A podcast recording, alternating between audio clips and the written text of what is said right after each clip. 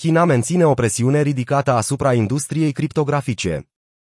Un oficial de la Banca Populară din China a spus că publicul ar trebui să-și sporească gradul de conștientizare a riscurilor și să rămână departe de investițiile în criptomonede.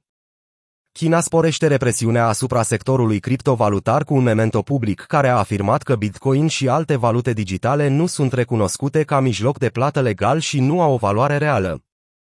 Într-un anunț din mass media locală, In Yuping, directorul adjunct al Biroului de Protecție a Drepturilor Consumatorilor din Banca Populară din China, PBOC, a declarat că Banca Centrală va menține o presiune accentuată contra acestui sector și va continua să investigheze activitățile care folosesc monede digitale.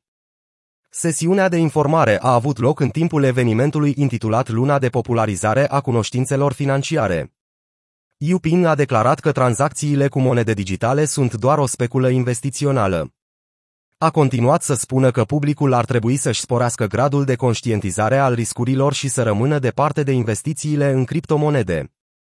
În ciuda urmăririlor penale intensificate de guvern contra industriei criptografice, directorul Băncii Populare a menționat posibilitatea unei sporiri a operațiunilor de tranzacționare a criptomonedelor în China.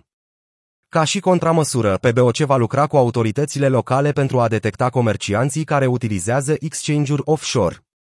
Ca urmare, guvernul va crește eforturile de a bloca site-urile de tranzacționare, aplicațiile și afacerile cu criptovalute. Banca Populară Chineză lucrează cu Comisia de Reglementare în domeniul bancar și asigurări pentru a dezvolta sisteme de monitorizare și combatere a utilizării monedelor digitale. În plus față de presiunile stabilite de pe BOC, guvernele locale din China au început să ia măsuri proactive pentru a opri activitățile criptovalutare.